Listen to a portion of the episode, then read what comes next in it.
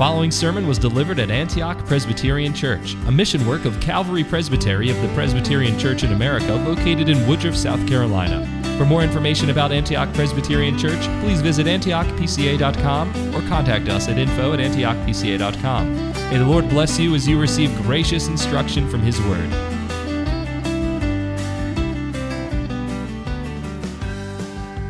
This past week, the owner and CEO of the well known company Tesla, Elon Musk, purchased the social media platform Twitter.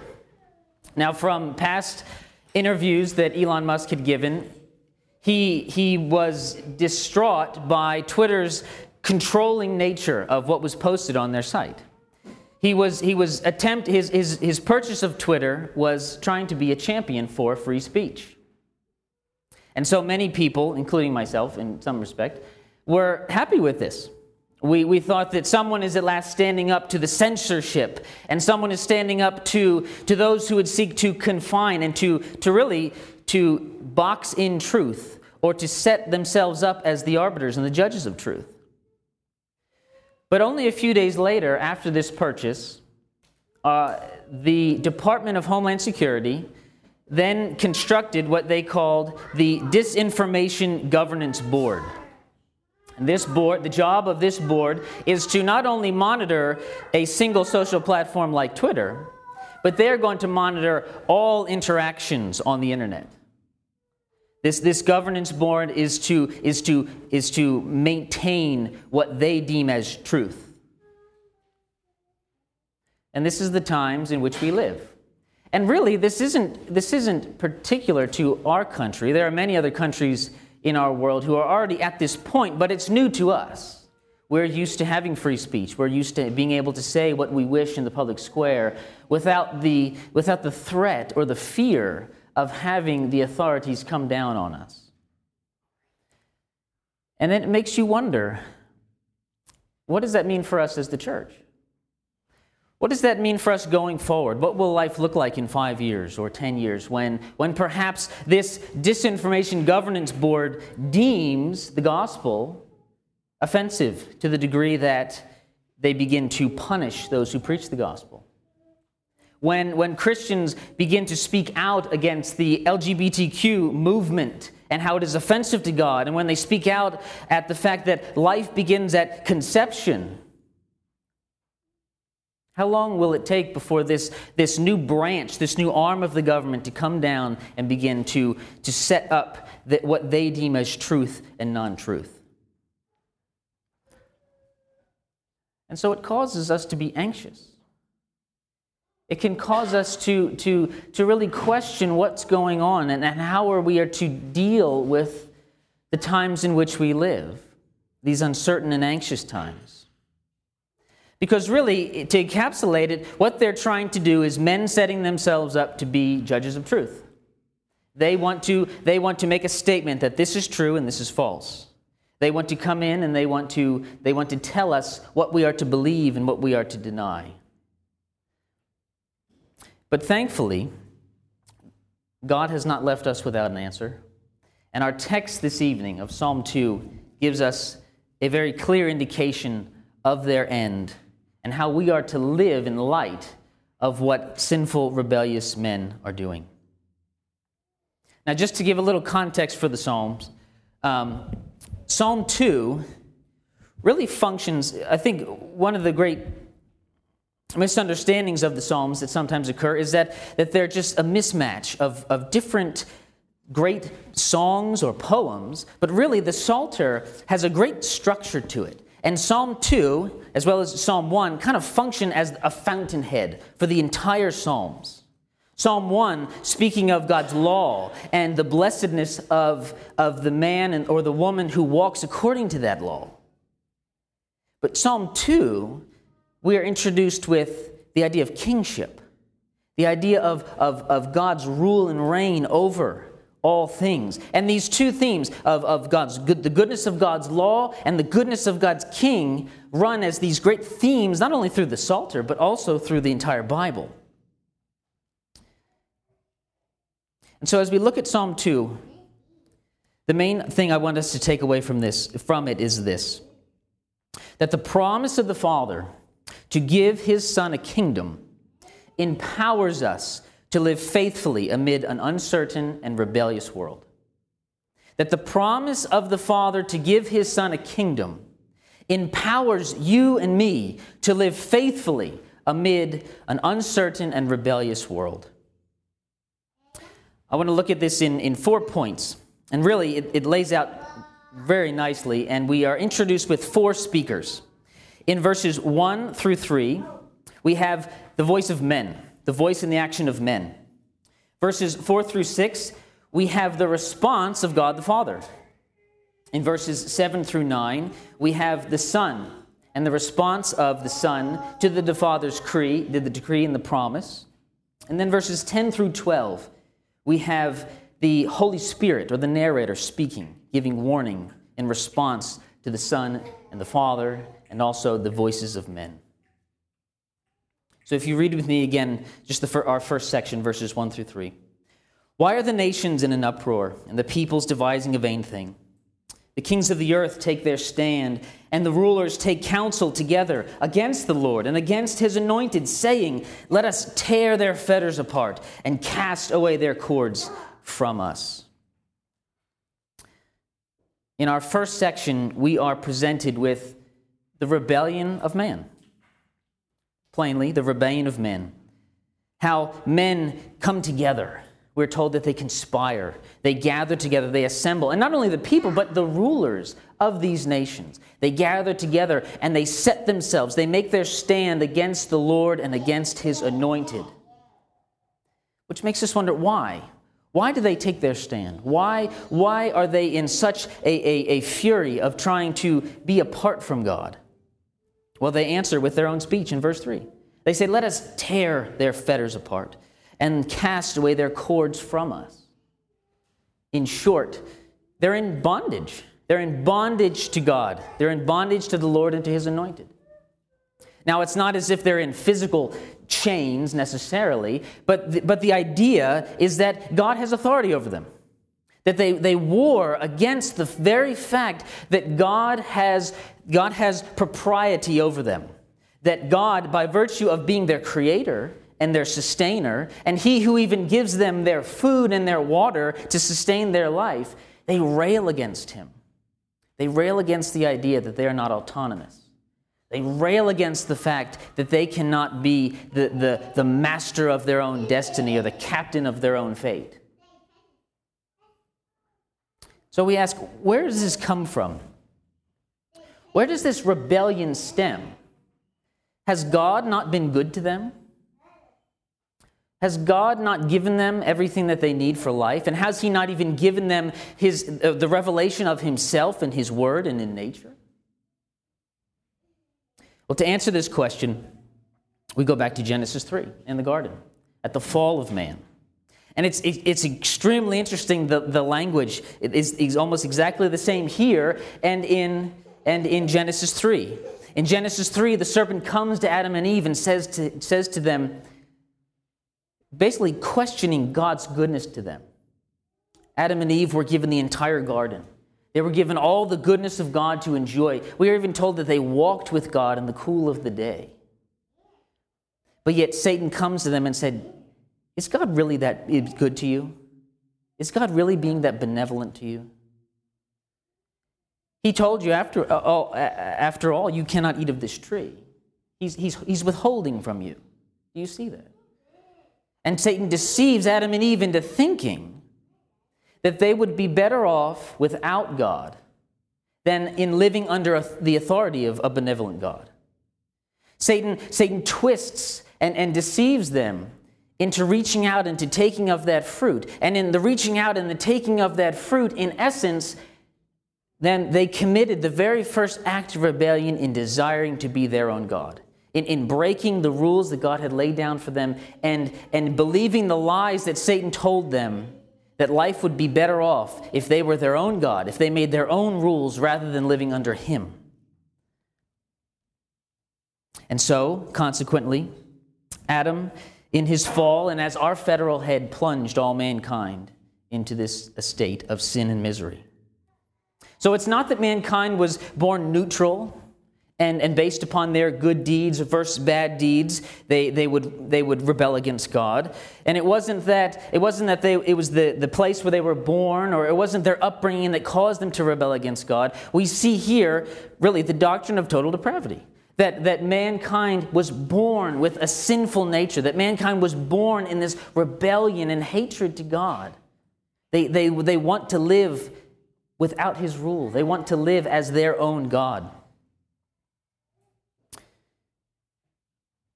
And we see this expressed eight chapters later, a mere eight chapters later, at the Tower of Babel.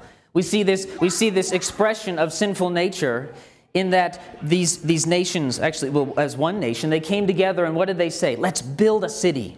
Let's build a tower with its, with its height in the heavens so that what? That we might glorify God?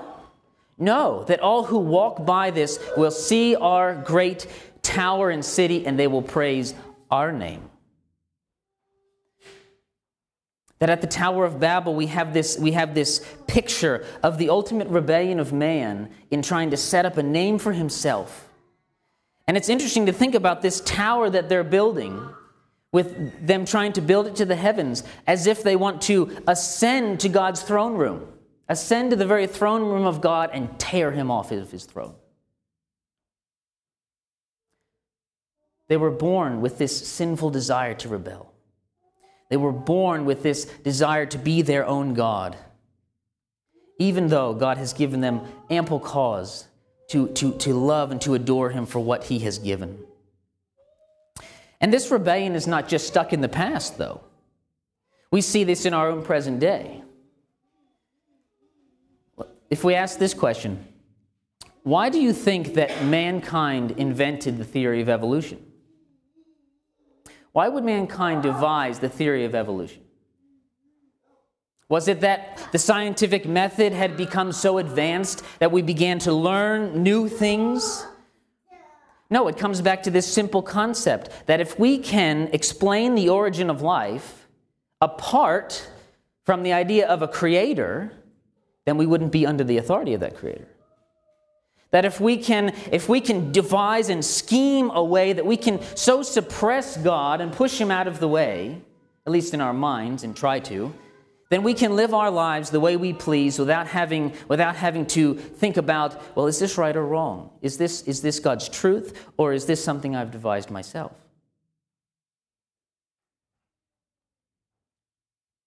And we even see it that it, it manifests itself even in our own neighborhoods that, that, are, that sometimes the people in our neighborhood are even living in a state of just, just pushing God out of the way. They may not be t- building towers, they might not be the scientists propelling this theory, this anti God theory, but just the very fact of trying to live life apart from God. Just pretending He's not there, pretending that what we do doesn't really matter in the end, so that I can do it and I can do my own pleasures now. I guess the point of the matter is God, sinful man has been rebelling against God from the end. So to, from the beginning. So to see these nations gathering together and conspiring and rebelling against God should not surprise us. It should not surprise us. But yet that's not the end of the matter. Though sinful man rebels, God is not silent. If you look with me at the verse 4, God responding to them in this way. He, being God, who sits in the heavens, laughs. The Lord scoffs at them. Then he will speak to them in his anger and terrify them in his fury, saying, But as for me, I have installed my king upon Zion, my holy mountain. The first verse, we're, in verse 4, we're presented with, with this, this language of just, just the fact that God is in heaven. You have the kings of the earth down here, but God who is in heaven, showing his authority over them, showing that he is above them. God who's sitting in heaven laughs at them. And it's interesting because there's not there's hardly any places in the Bible where it says that God laughs. But almost any time you find it, it is at the sinful rebellion of men. And God laughs God laughs not because he finds their, their sin funny. And no, he finds his sin, their sin heinous before him. But he laughs because he knows the end. He knows that even though men conspire, even though these great kings of nations gather together and they, and they may bring vast wealth and resources together against him, ultimately, in the end, they cannot be victorious. It's, it's like what we read in Revelation 19, where you have these, where you have the kings of the earth assembled at the second coming of Christ with, with Satan at the head, and you have the armies of heaven assembled on the other side with Christ at their head. And at the end of it, we're given this really very graphic picture of the absolute destruction of, of the rebellion of mankind against God. The birds filling their bellies with the flesh of these, of these rebellious men. And it's a gruesome picture, really, to think about. But, but it, really, it really gets home at, at, the, at the weight of the matter the weight of the matter that though these men raise their arms in rebellion against God, he is not silent, and yet he laughs at and he mocks at them. Not because he finds the rebellion funny, but because he knows the end of it. He knows the end of the matter. God not only laughs because he knows their end, but he speaks to them this way. In verse 6 As for me, I have Past tense. I have installed or I have set my king. The kings of the earth are, are coming together trying to establish their dominion, trying to establish their reign upon the earth. But God is saying, no. No. In all eternity past, I have already made my counsel.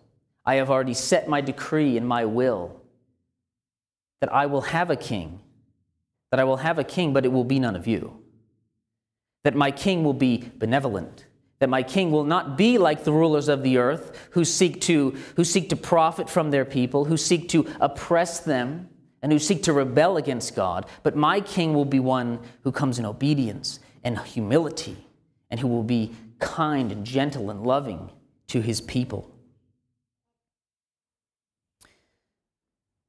God laughs because he has set his king over them. But also, he says that he will speak to them in his anger. He will speak to them in his anger. He's not shaken by rebellion, but he is jealous for his own namesake. And as we will see later on in, our, in the fourth point, that, that God, God is, he, he is holding forth, he's holding back his anger for a time. That though these kings and these men may assemble and they may conspire, it does not last forever. That God will, one day, God will speak to them in his wrath. And we ask why? Why did God why did God appoint a king over creation? Would God not be just in just completely wiping out all of rebellious mankind?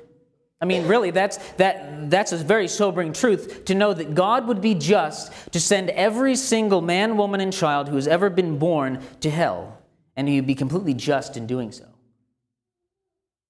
However, God sets up his king in order to show his loving kindness to his fallen creation. God sets up his king in order to show his loving kindness to his creation, that he that though they rebel against him, he still has a love for them. And that, that, he has, that he has a decree in all eternity past to save a people for himself. And that through the work of this king, whom he has set, whom he has set upon Zion, the place where God and man dwell together, that through this king he has a great and awesome plan to redeem this people for himself.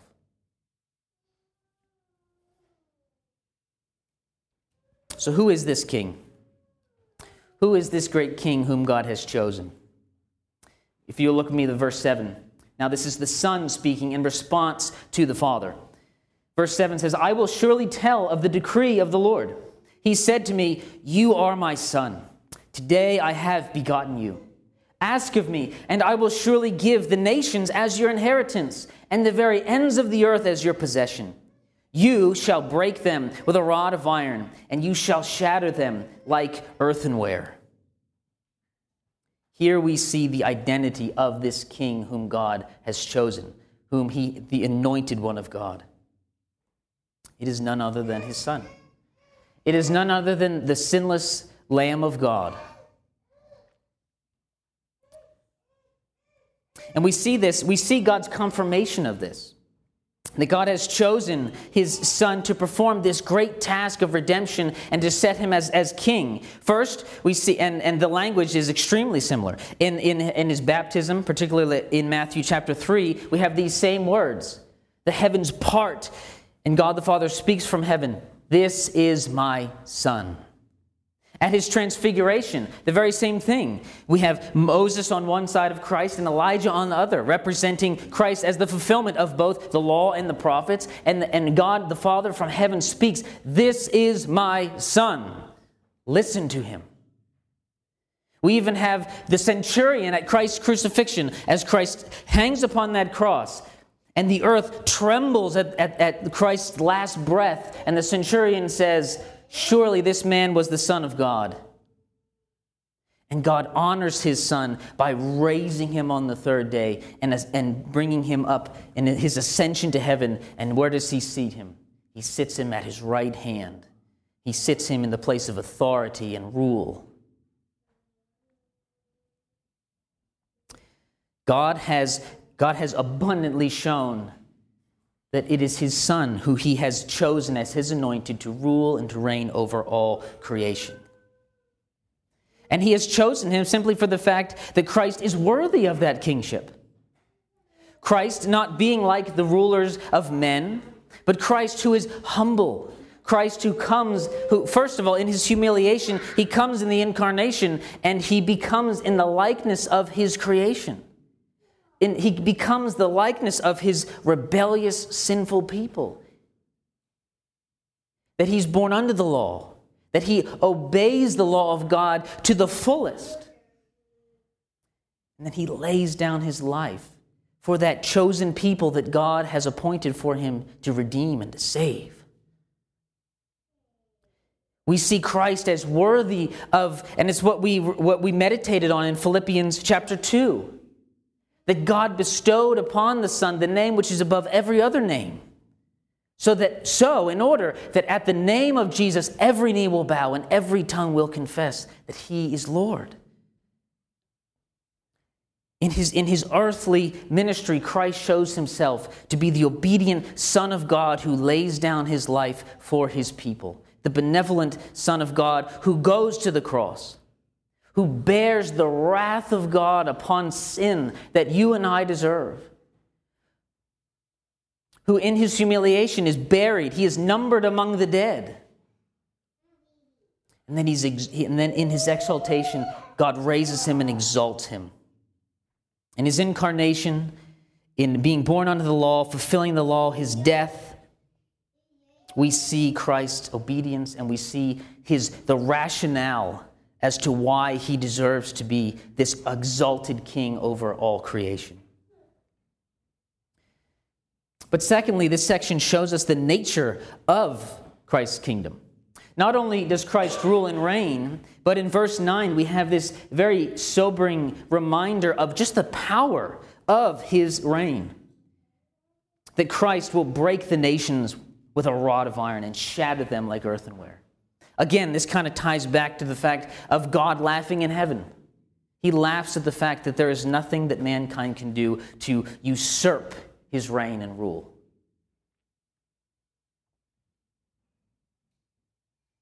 Man has spoken in his rebellion. God the Father has answered.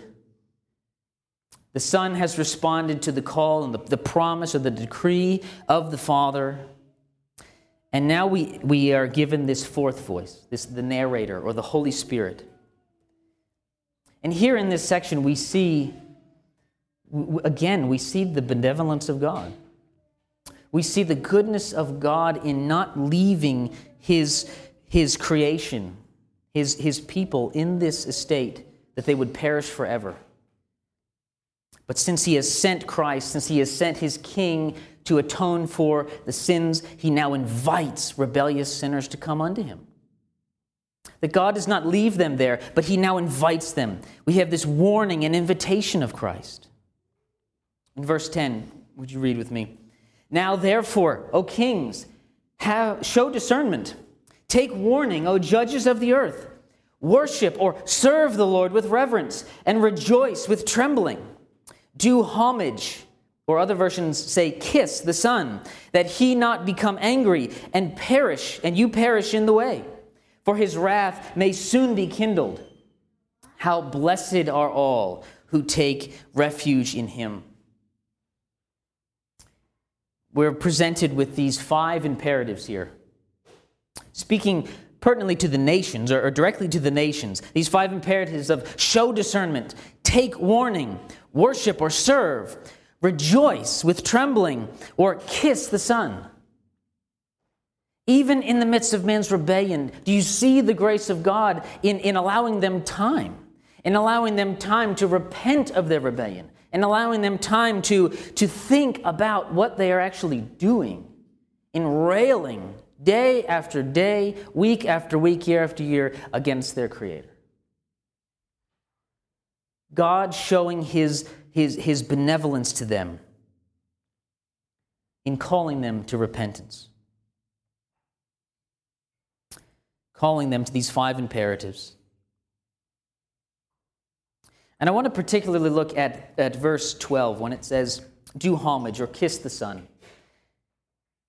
Because I think this verse is teaching us that how we deal with Christ, how we deal with God's Son, is how He will deal with us. How we deal with God's Son is how He will deal with us.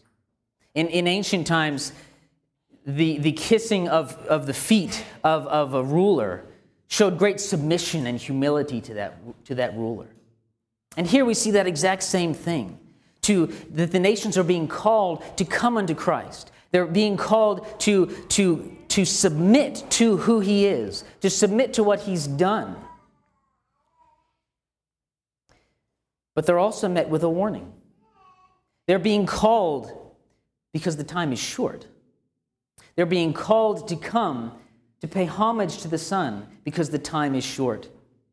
Second, in, in the first half of verse 12, kiss the Son, that he not become angry and you perish in the way.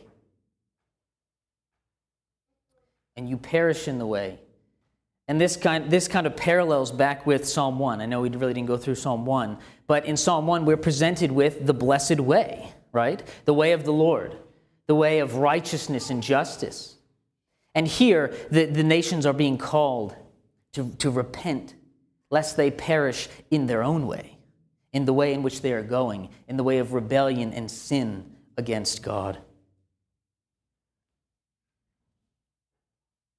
We see the immense mercy of God in calling those who have rebelled to reconciliation. And I think this, this gives us two main things of application. Firstly, it should, in, it should, it should inform our worldview. It should inform our worldview. How it is that we look around what's going on and how we discern the truth of it.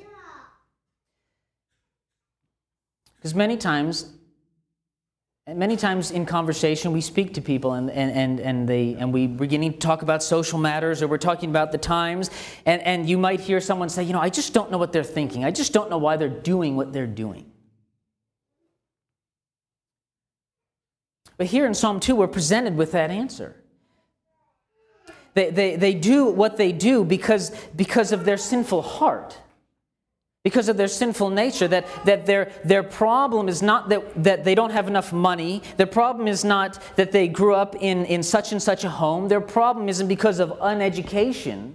Their problem is first and foremost in the innermost part of their being, where all their thoughts, intentions, and desires occur. And, and, and you and me, as, as followers of Christ, this should inform us how we deal with them, how we engage the culture, how we engage our lost neighbors.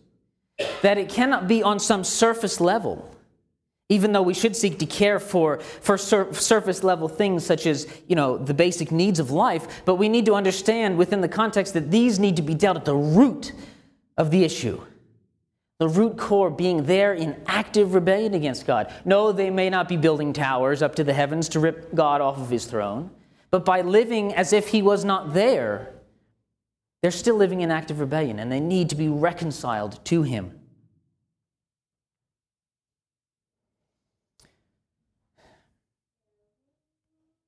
And secondly, this is a great privilege for you and I in a few ways. First, as God's people, we can take great comfort in knowing that this is our King. We can take great comfort in, in going to our Bible and flipping to Revelation 19 and seeing the end of the matter, right? Of seeing that, that yes, we may, we may be wrestling with so many things in life and we may be coming up against, against governments and principalities who seek to box in the truth and who seek to, to set themselves up as the arbiters, the judges of truth. But yet we know from Revelation that their end is utter destruction. This gives us great comfort that we can go through our day to day lives knowing that God holds us in the palm of His hand. And because we are blood bought children of God, we will not be let go. And secondly, we have an immense privilege as God's people to be the conduits of that truth. Elon Musk, in buying Twitter, may, have, may, may stay the tide of free speech in this, in this land for a time. But ultimately, the rebellion of men and, and their attempt to, to persuade others of what is true and what is not will not stop. Because the heart, the heart continues to be the same. But we have been given the great privilege of proclaiming truth. That we who've been redeemed we who have, we have come to the Son, we, we who have been enabled by the Spirit of God to come and to pay homage to the Son for what He has done for us and to be cleansed of our sins, we have the immense privilege of going out into our world day after day and proclaiming that great truth. And this manifests itself in multiple ways, and they're all of equal weight.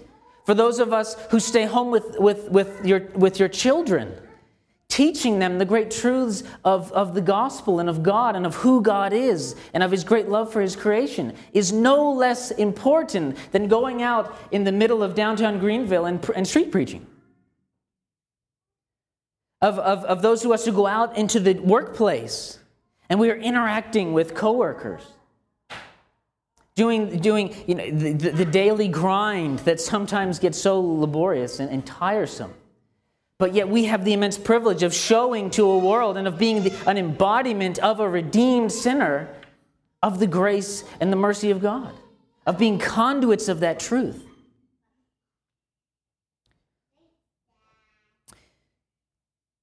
Man has spoken in his rebellion. God has answered him. The Son has answered the Father in response. And now the Spirit leaves us here and says, Blessed are all who take refuge in him. How blessed are all who take refuge in him.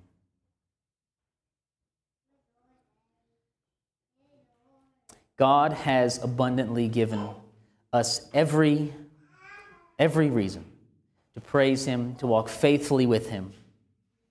And that because the promise of the Father, that because of, we have this promise, of the Father to give his Son a kingdom, and that we are all, all who have been who have been redeemed by the Son are in that kingdom. We stand on the side of the armies of heaven. We, we stand on the side of victory. And because we know that end, we are able to live faithfully amid uncertain times. That yes, that yes, free speech may continue to dwindle.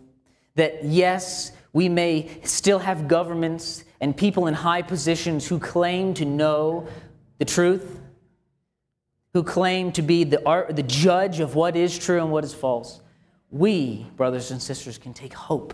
We can take great courage and joy in knowing that God has not abandoned us and that He has set His king, and that we are we can live faithfully as His servants in this world because we have this great promise. Remember the words of Jesus to his disciples. He said this In this world, you will, you will have tribulation. In this world, you will have tribulation. But take courage. I have overcome the world. We live in anxious and uncertain times, which are really no different than any other time in, in world history. But yet we have a great promise that our King is coming to take us home and our King is benevolent, and he has purchased us with his own blood. Let us. Thank you for listening to this sermon from Antioch Presbyterian Church. We are located in the historic Cashville community of Woodruff, South Carolina, near the intersection of South Carolina Highways 101 and 417. For more information about Antioch Presbyterian Church, please visit antiochpca.com.